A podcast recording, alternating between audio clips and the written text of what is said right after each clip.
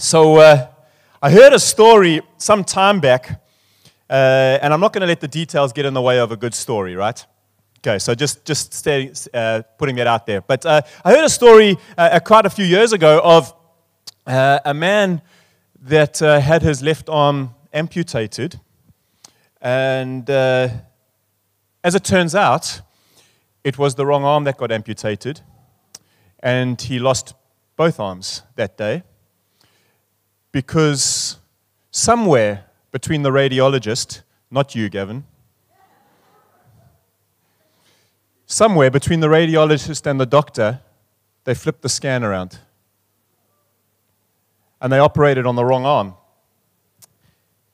And uh, I kind of got thinking, uh, thinking about that and kind of thinking like, how often do we find ourselves in positions where we make decisions, but we have misidentified what the x ray truly says?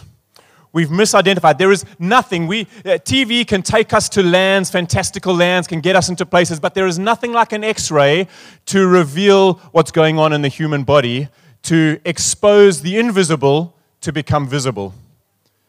And so today, I want to help us not become like one man that went in for one thing and had another thing removed, but how do we continue to make courageous calls in the midst of not having the full picture of everything, and yet we still have to partner with God in moving forward in this kingdom that He's called us to. And so I want to help us. Uh, I want to help us make courageous calls by just looking at two things called perspective and procedure. And that's where we're going to go today. And so I, I do want to say this that uh, many of you will know that there's been an interesting time amongst one of our ministries. Uh, and, and, and some of you will have received an email this past week, uh, just as we have released the Domino Foundation as a ministry of Anthem Church. Um, and so this message is birthed out of just something of my processing over the last eight and a half months to get here. So it's not about the Domino Foundation, but it is about helping us make courageous calls in the midst of brokenness that is this world that we live in, which has the effect of sin and full of sin in it. And so we have this responsibility of living a life with a coming kingdom and our desire to see Jesus again come back and make everything right and we have to still live today. And so it's this prayer that Jesus taught us to pray let your kingdom come on earth as it is in heaven. And so we, we're constantly drawing from a coming kingdom into the brokenness and the pain of this world. And that can be quite a confusing space, particularly when we get tired. And so, as the story goes, when they did uh, a bit of uh, an investigation into how that operation took place, it was down to fatigue. It was down to fatigue. Who's feeling fatigued? See, we don't want to be making decisions as those that are following Jesus towards a coming kingdom and as we pull the coming kingdom in today, but within the brokenness and the pain of today, risk making a decision that amputates the wrong arm or causes damage or etc. etc. But we don't want to be paralyzed and not making decisions either because it is forceful people that are able to advance the kingdom, the scriptures teach us. Is that okay? We are putting on hold the Refacing Ancient Beliefs series. I was going to be preaching that, and so this message may be a little raw. Uh, truthfully, I prepped it last night. The content is not one night old, the content is eight and a half months old. But I put the message together last night as I just switched gears because I just felt it would be helpful to help us process correctly at a time like this. And so that's what we're doing. Is that okay? The scriptures teach us 1, one Chronicles chapter 16, verses 36 and 37 says, This praise be to the Lord, the God of Israel, from everlasting to everlasting. Then all the people said, Amen, and praise the Lord. David left Asaph and his associates before the ark of the covenant of the Lord to minister there regularly according to each day's requirements. See, this is the thing that we have just sung about and now we read. The Lord has requirements. The Lord, when He speaks, His way is to bring order out of chaos. And so we need to understand as humanity that part of this creation and this creative order that God has put together is that there is a pattern and there are regulations for the way in which we should live and make decisions. And I want to help us, I want to remind us that when we follow God's patterns, there is no harm. But when we lose those patterns, when we lose something of his voice, when we lose something of the coming kingdom and what that looks like, and we start making decisions in isolation based upon our present circumstances, we can run the risk of causing much harm, like losing the wrong arm. What are each day's requirements? Ecclesiastes chapter 8, verses 3 to 6 says this. I've left out a little piece in the middle, which doesn't change the meaning of the text, just by the way. It says, Do not be in a hurry to leave the king's presence. Whoever obeys his command will come to no harm, and the wise heart will know the proper time and procedure.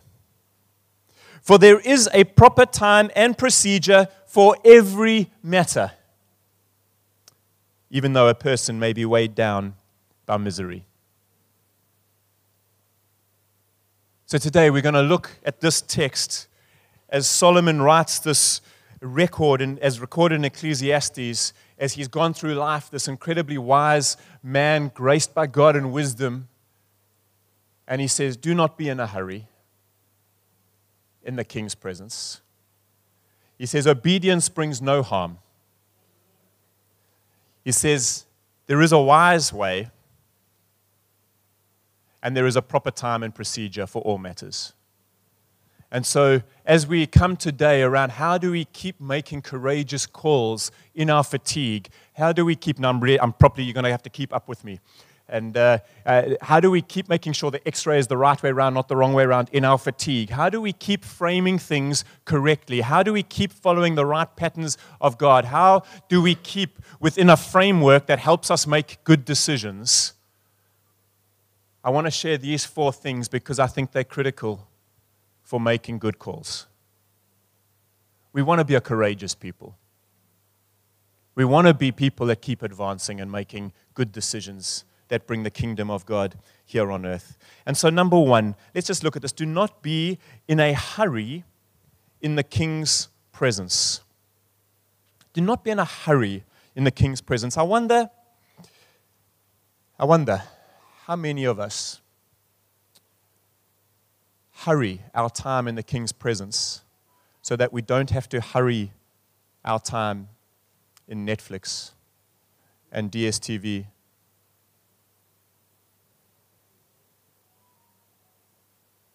Etc., etc. I wonder if your time in the King's presence is rushed through so that we can tick a box to say, I've done my time with God. I don't say that judgmentally. I've done that. Sometimes still do it. But I know that it's not right or healthy or good. Do not be, a, do not be in a hurry in the king's presence. The, I think just something of the essence of one of the things that I've learned over the last eight and a half months as my A type personality, leader personality, wanted to make calls, wanted to bring things to an ending or a decision.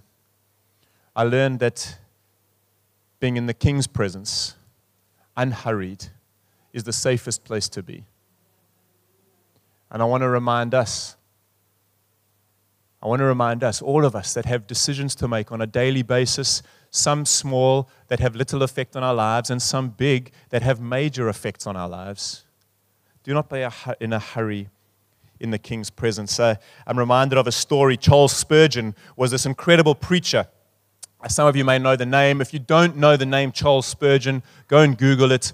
Unbelievable evangelist and preacher. There's a lot that we can learn from his material uh, his sermons that have been transcribed. I'm so grateful for the people that have done that. But uh, one Saturday evening, so the story goes, uh, one of his congregants came and knocked on his door. And uh, he was busy uh, with God, with his father, preparing for the Sunday's message. Uh, and his helper that was in the home knew that he was not to be disturbed when, when Charles Spurgeon was with God. And so the helper went and opened the door, and it was, it was a congregant who was quite, like, quite intense and said, Please go and call Mr. Spurgeon. I have a word from God for him. The helper didn't quite know what to do because he knew not to disturb Mr. Spurgeon. But uh, actually, if somebody's got a word from God, then and it's Saturday night and maybe it's going to affect Sunday. Anyway, the helper didn't quite know, and the, the congregant could understand and he could see his hesitation. He said, Go and tell Mr. Spurgeon, I have a word from God for him. So the helper very tentatively goes, knocks on the door with Mr. Spurgeon, and says, uh, Sir, uh, there's one of your congregants here who says he has a word from God for you. To which Mr. Spurgeon said, It's okay, I'm, I'm with him now. I'll just ask God myself.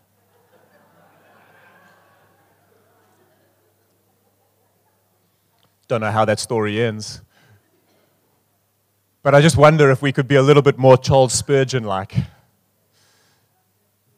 that actually, what do we allow to cut in and disturb our time with our Father in heaven? So many of us are fatigued. So many of us are unsure of the decisions we have to make in this broken and sinful world. And how do we make sense of it? And how do we cope with everything that's being thrown at us? How do we do all of these things? And uh, we're just longing for someone to bring a word of the Lord from us. And meanwhile, our Father is saying, Come like a child and just sit on my lap and I'll tell you. Can we not be in a hurry? in the Lord's presence, friends? Can we not be in a hurry? I, I love Jesus. I've just been uh, studying, i I've made my life mission studying Jesus, but I think just freshly again, looking through the Gospels, um, as I myself have been in a very conflicted, tumultuous time, and I found God speaking to me in, in a whole lot of like link phrases. Like Jesus was here with his disciples and healing and doing all of those. And then he was here and doing what God does. And God was taking me through the scriptures to the in between, the Jesus getting from here to here. And he walked wherever he went. And so the scriptures don't indicate the time frames. But when you do the study, sometimes it was days between healing here and healing here, but we just read it in the Bible like, okay, he healed, and that was, that was pre lunch, then he had some lunch, and then he healed, and then he had some dinner, and then he healed again, and then he just did it again the next day. But there's time stretching in between these things as Jesus walked. Jesus walked. It says in the scriptures, he sat beside the lake.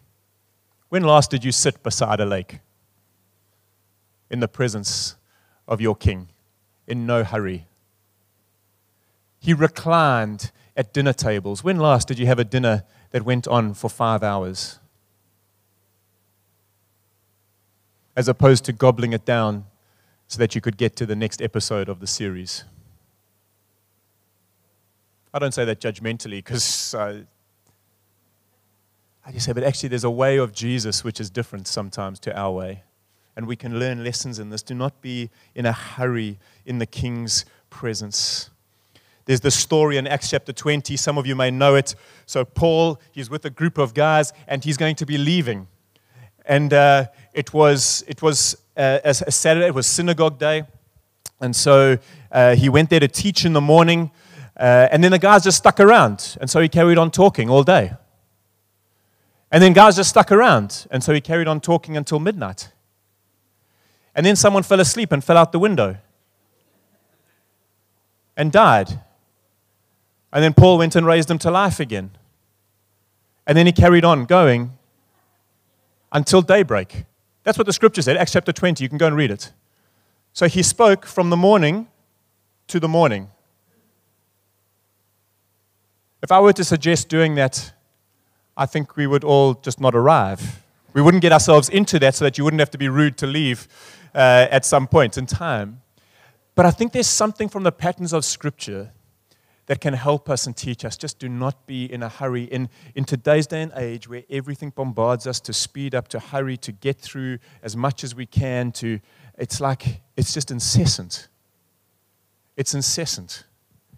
And so the question has to be asked of us, and, and this would be the question uh, to you is what decision can you make today or tomorrow that will create time for you in the next six months? What decision can you make today that will create time for you in the next six months? Just one of the things to, uh, to help us. I, I, I think I, I love learning from other people. Uh, I, I, love learning lessons. And so, one of the things that we do as a family, we made a decision very, very early on in the busyness of life. Uh, many of you know we got a lot of kids, and so uh, school and sports, and it's like it's mayhem during the day. And so we sit down and have breakfast as a family every day together. And we sit down when I'm not traveling or Jax is not traveling and have dinner every day, every day together. And those that are in our home know that because we don't want to be in a hurry in each other's presence. As a staff, as a ministry staff, one of the things we started doing in the midst of all of this that was going on is we just started walking on a Tuesday morning, two hours, no phones. And we just go down and we walk on the beachfront. Now, your job may not allow that, I get that, but there are things that you can do to not be in a hurry in the king's presence. And so, what can you do to make sure that you are not hurried in the king's presence. And so we just walk, and there's no agenda. Sometimes we talk, sometimes we pray, sometimes we laugh, sometimes we cry. But there's time with God to allow Him to speak to us and tell us things like Mr. Spurgeon so that we don't have to wait for a knock on the door for someone else to tell us what we should do because they've heard from the Lord. Do not be a, in a hurry in the king's presence. Number two, it says, obedience, obey the king, and there is no harm.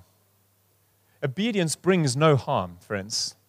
Obedience brings no harm. I think sometimes we read something of the patterns of God and we start to stress out if we do this. How, just take tithing, for example. It's got nothing to do with the message, but like we, we kind of think giving 10% uh, away, like how on earth do we come out at the end of the month? Well, because we have a loving Father in heaven who just somehow gets us to the end of the month. Like sometimes the patterns of God make no sense to us. But when we live in the patterns of God, when we live in obedience to His word, we understand that actually not only is there no harm, there's, there's actually fullness of life. It's not just no harm, it is fullness of life. I love Isaiah chapter 9, verse 7. It says this of the greatness of his government and peace. There is no end. We know that when we live under the government of Christ, peace is our portion. And there are too many of us sitting in this room that are not at peace just simply by virtue of the fact that we haven't come under the full government of Jesus Christ. And I want to invite you into that story today to keep saying, don't just follow his patterns in one area of life and not in another. The safest place any of us can be is in Jesus' hands, in totality. Where there's an increase of his government, where there's an increase of obedience to his patterns, there is an increase of peace that has no end.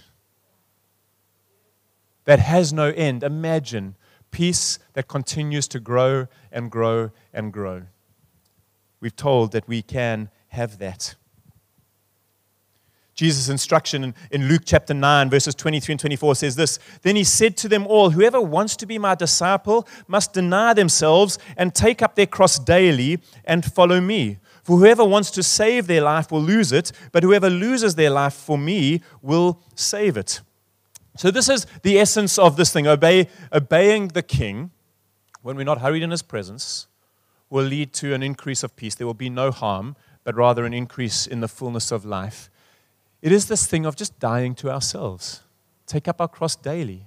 See, we need to understand that we are, uh, if, if I can use, use an example, we are, uh, as people, we are cells in a, in a body, in a human body. And as one local church, we are a cell in the body of the broader church. Cells are made to die and regenerate, and to not regenerate, rebirth, form again. Get the essence of what I'm saying, not, not, the, de- not the exact words. I'm not a doctor. But there is this thing of dying to self. There is this thing of, again, today I have to make the decision to allow God, the, God's pattern to be over my finances, God's pattern to be over my relationships, God's pattern to be over my marriage, God's pattern to be over my parenting, God's pattern to be over my leadership. I've got to every day make that decision. I've got to say no to myself and I've got to say yes to God. And so there is this continual, every day I take up my cross. So every day there is a, a death that is going on death to myself, life in Christ. Death to myself, life in Christ. Death to myself, life in Christ. So this, this is what cancer does. See, cancer is, is cells that refuse to die. So health is where cells actually die and new ones form. Cancer is where cells don't die. Too often, we want to not die. Too often, we want things that were to still exist today. And that becomes cancerous. So we've got to allow this thing of death and rebirth, death and rebirth, death and rebirth. It's a way of the kingdom in all of creation, within our own body, and therefore in our collective body. We've got to allow that to take place. I'm, uh, I'm reminded of this flow. I, I, I, I know I'm, I'm a, one of the incredibly, incredibly privileged. I have a swimming pool, and um, swimming pools like to go green. If you haven't owned a swimming pool, I'm sure you've seen a green swimming pool. This is what happens Sometimes it can happen overnight because there's a storm. And the pool goes blue to green. And you think, what just happened? You see, a green pool needs treatment. And if it's not treated, it just goes greener and greener and terrible. But here's the deal if you were to take a little bit of that green water and you were to look at it in a clear jar, it actually looks all right. It doesn't look green. And so here's something of the reality of what this means to us is sometimes we can only know that we are not healthy when we are together. Because when we're on our own in a small sample, we can feel like we're okay, even though there's algae and stuff going on that still needs treatment. But when we come together, we get to actually see, as we have relationship with one another, as we have relationship with other churches, as we do all of this stuff, we can actually start to see, like an X-ray, we got we get to see the invisible. It looks clear. We get to see invisible made visible. And so, part of the obedience to God's pattern is that we would continue to, um, to die to ourselves and continue to give ourselves uh, the treatment that is due. Give us, continue to lay down our lives. Continue to say, Jesus, it's you. Continue. If we don't give ourselves that treatment, if we refuse to die daily, we become that green pool, we become that cancerous cell. Death is part of the kingdom of God. It's okay because we get to look forward to the new thing that births. Because that's what God does, He rebirths.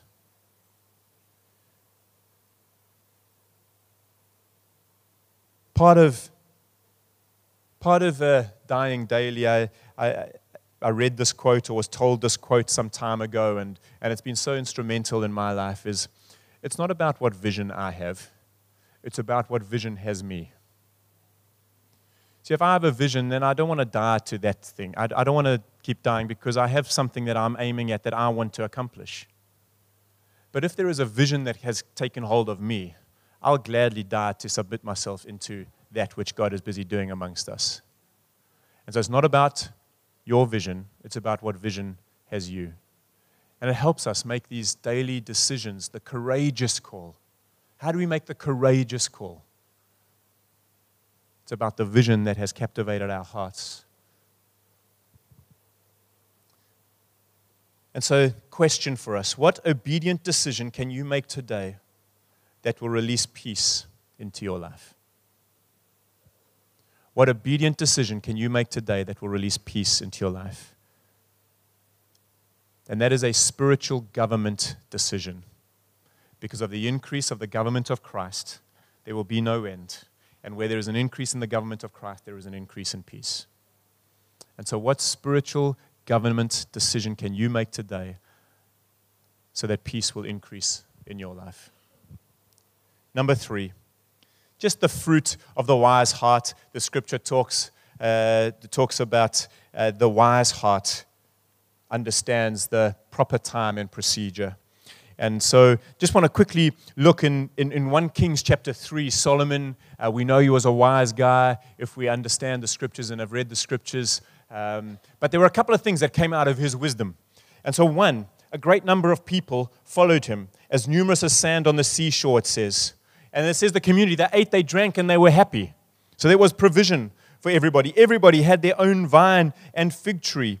They lived in safety and peace on all sides. And a fruit of wisdom is that they would live in peace on all sides.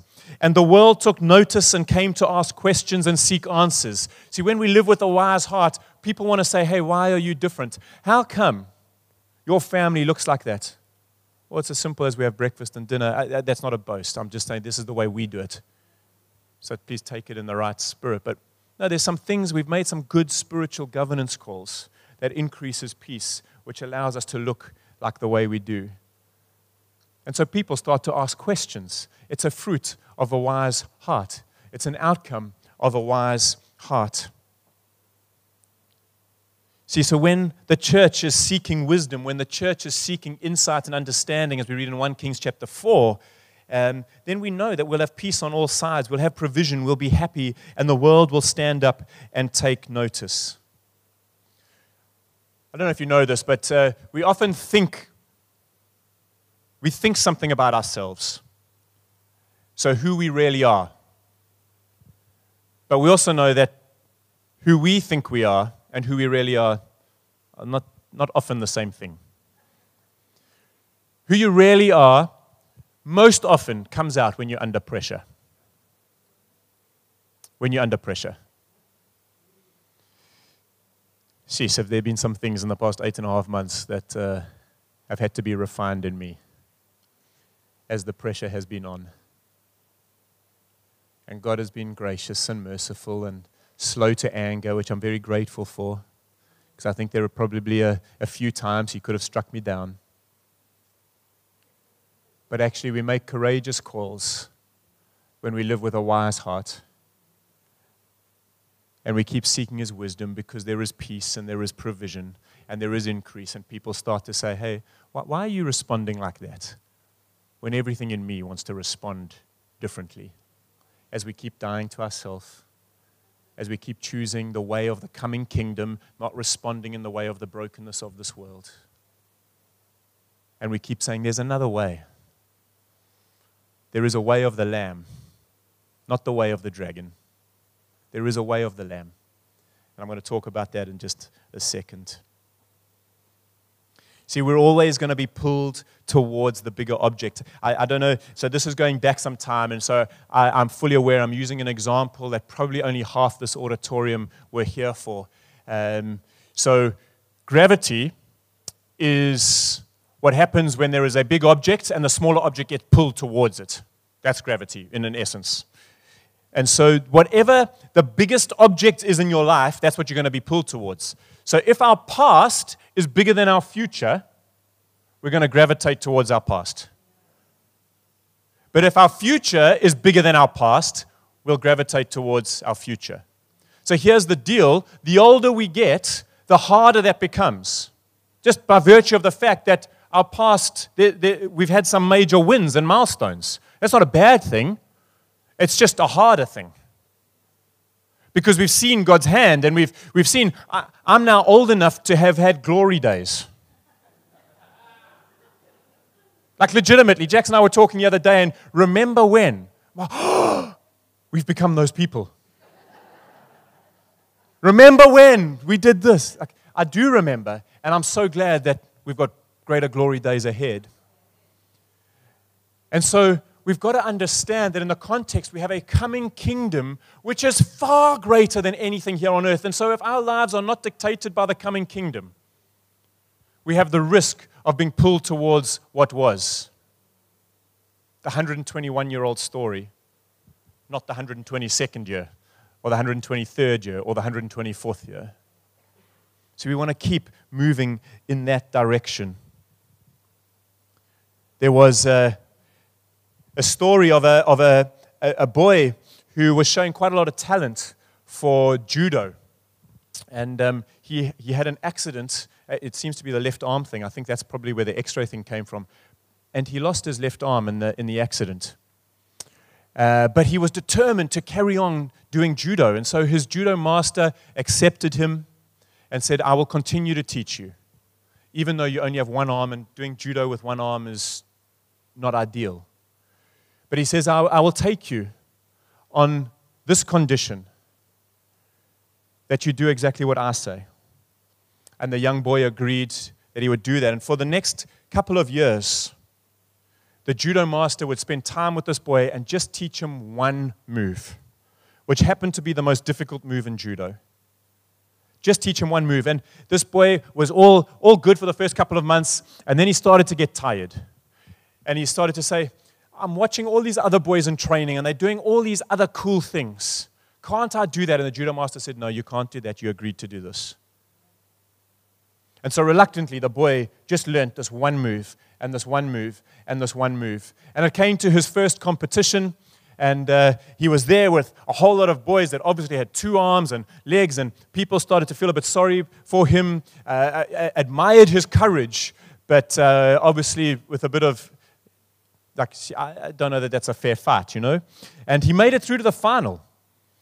And in the final, he was fighting a boy, or uh, what, what do you do with judo? Fight, uh, compete, compete with uh, a boy that was much bigger, stronger, faster, uh, all, all of this stuff. And so, again, the crowd, when his name was announced, they applauded, but it was all that like resigned applause, like, you are so courageous, my boy, and you're going to get thumped at the same time.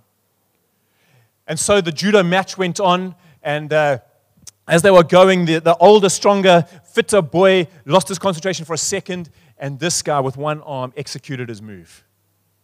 Ended up winning the match. The judo master was interviewed afterwards to say, How could you train this guy with one arm to win this competition with, with this guy?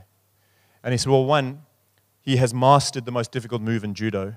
And two, the only defense to that move is grabbing your opponent's left arm, which he did not have. The story, the point of the story in this context is this. Sometimes we think our inconveniences rob us of our call. I want to tell you that they don't. They just open up opportunities to do new things. Inconveniences are sometimes the place where we have our greatest ministry. Paul, the Apostle Paul, was on a ship and he was going to defend himself to Rome. He, he had felt the call of God that he was going to Rome. And then there's a shipwreck. And the ship breaks into pieces, and they find themselves scrambling onto, uh, onto an island. And you could legitimately think that that time that Paul could go like, okay, well, sheesh, that's not going to happen. Uh, or in the, in, the, in the moments of the storm and the shipwreck, like Paul's thinking, uh, could possibly think, be excused for thinking, well, I'm not going to accomplish what I desired to do, which was to get to Rome to put my case before the Roman uh, leader at that point in time. But you see, when you have a call, friends, the vehicle that gets you there doesn't matter. The vehicle may not get there. Because God's purposes will always, will always stand. See, in the days of Jonah, Jonah got onto a ship and he was being disobedient to God, and harm was coming upon the sailors of that ship if you know the story of Jonah. His disobedience, there was a storm and it was breaking the ship up, and he realized that and he said, Throw me overboard. The purposes of God still unfolded. He went to preach to Nineveh and they repented. And so sometimes there is disobedience which causes harm, and sometimes there's just earthly circumstance which causes harm. Neither of those are disqualifying factors for the purpose of God being fulfilled. And so I just want to keep framing and helping us make courageous calls and understanding the proper time and procedure as we continue on this journey.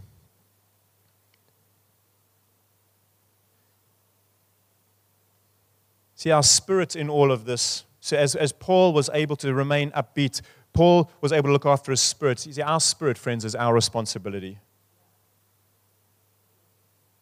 Circumstances don't get to dictate my spirit. Paul lands on this, they get washed up on shore onto this island called Malta. And it says these people were of unusual kindness. Unusual kindness. The testimony of, a, of an island nation being unusual kindness. I'm like, wow, that's a representative of the kingdom. That's representative of the kingdom. Malta means sweetness. What happened as they got onto, uh, onto the beach was they made a fire. We, we can read this in Acts chapter 28 if you're looking for a reference, verses 1 to 6. But uh, there's a fire on the beach, and it forces a viper out. And it latches onto Paul's hands. And so they all go, Oh, he's a cursed man. He's been disobedient. Cursed man, cursed man. He shakes off the viper. He doesn't die. Oh, he's a God. Taking our cues off of men is a very poor thing to do because one day they curse you and the next day they praise you. Uh, never, never, never make decisions based on what man's opinion of you. We make decisions by being in the unhurried presence of our King as we obey his patterns.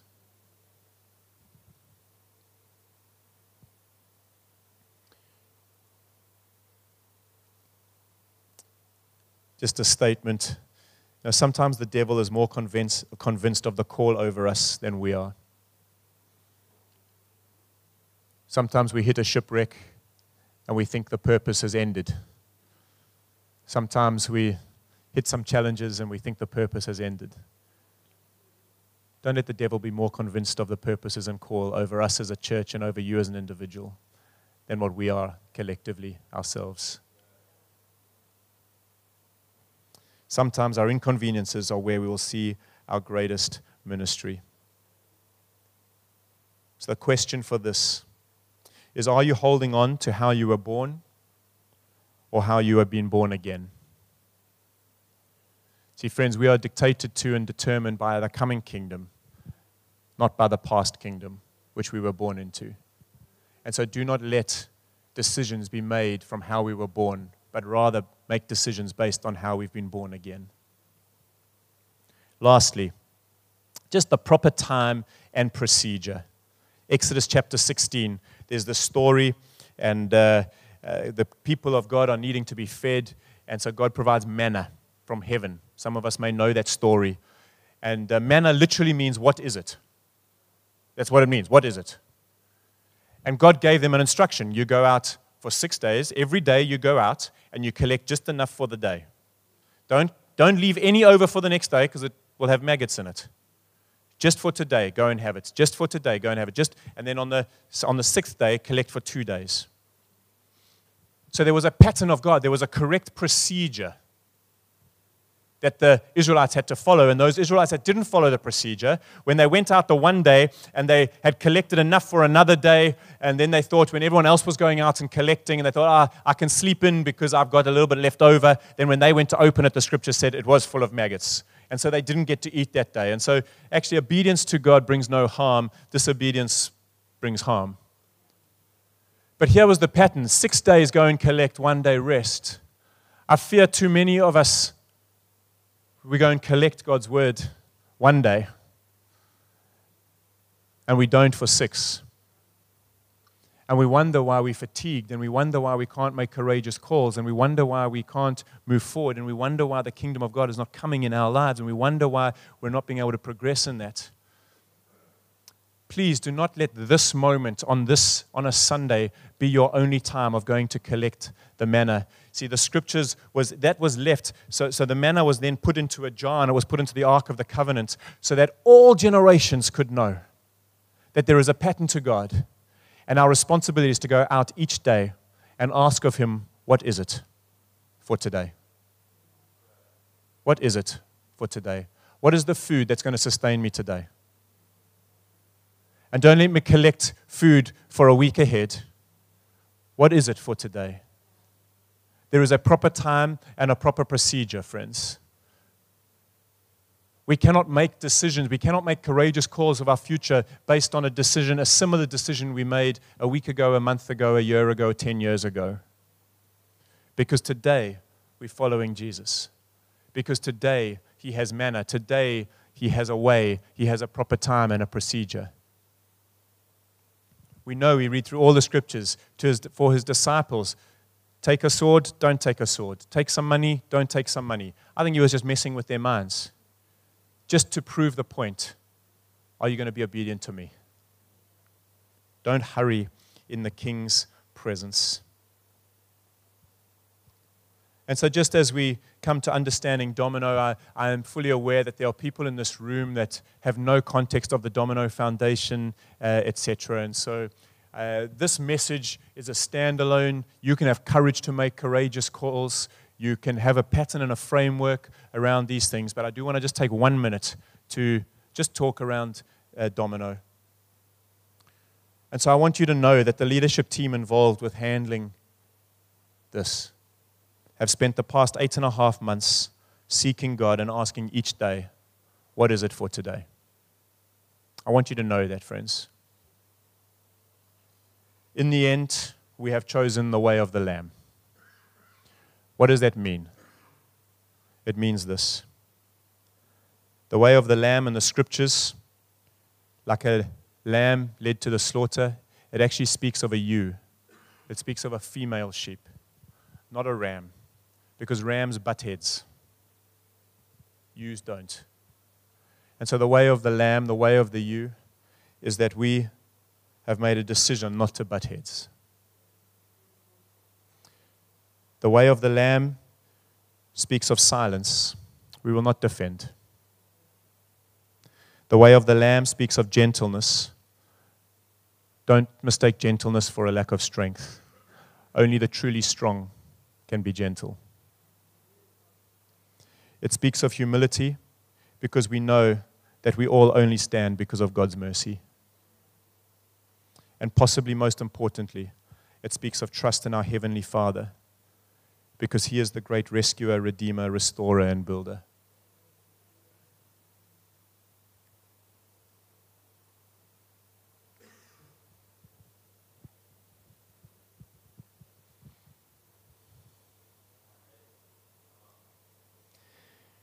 We have not been in a hurry in God's presence. We have spent eight and a half months praying, fasting, seeking counsel. We have endeavored to be obedient in each step over the past eight months. We've sought wisdom. And we believe that this is the proper time and procedure for releasing Domino as a ministry. As we put Domino into God's hands to determine its future.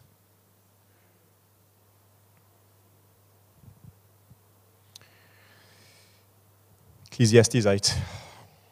Do not be in a hurry to leave the king's presence. Whoever obeys his command will come to no harm. And the wise heart will know the proper time and procedure. For there is a proper time and procedure for every matter, even though a person may be weighed down by misery. Friends, I want to encourage you to keep making courageous calls Keep making courageous calls. There is a coming kingdom, and we keep drawing from that coming kingdom for today. Do not be in a hurry in the king's presence. Obedience brings no harm.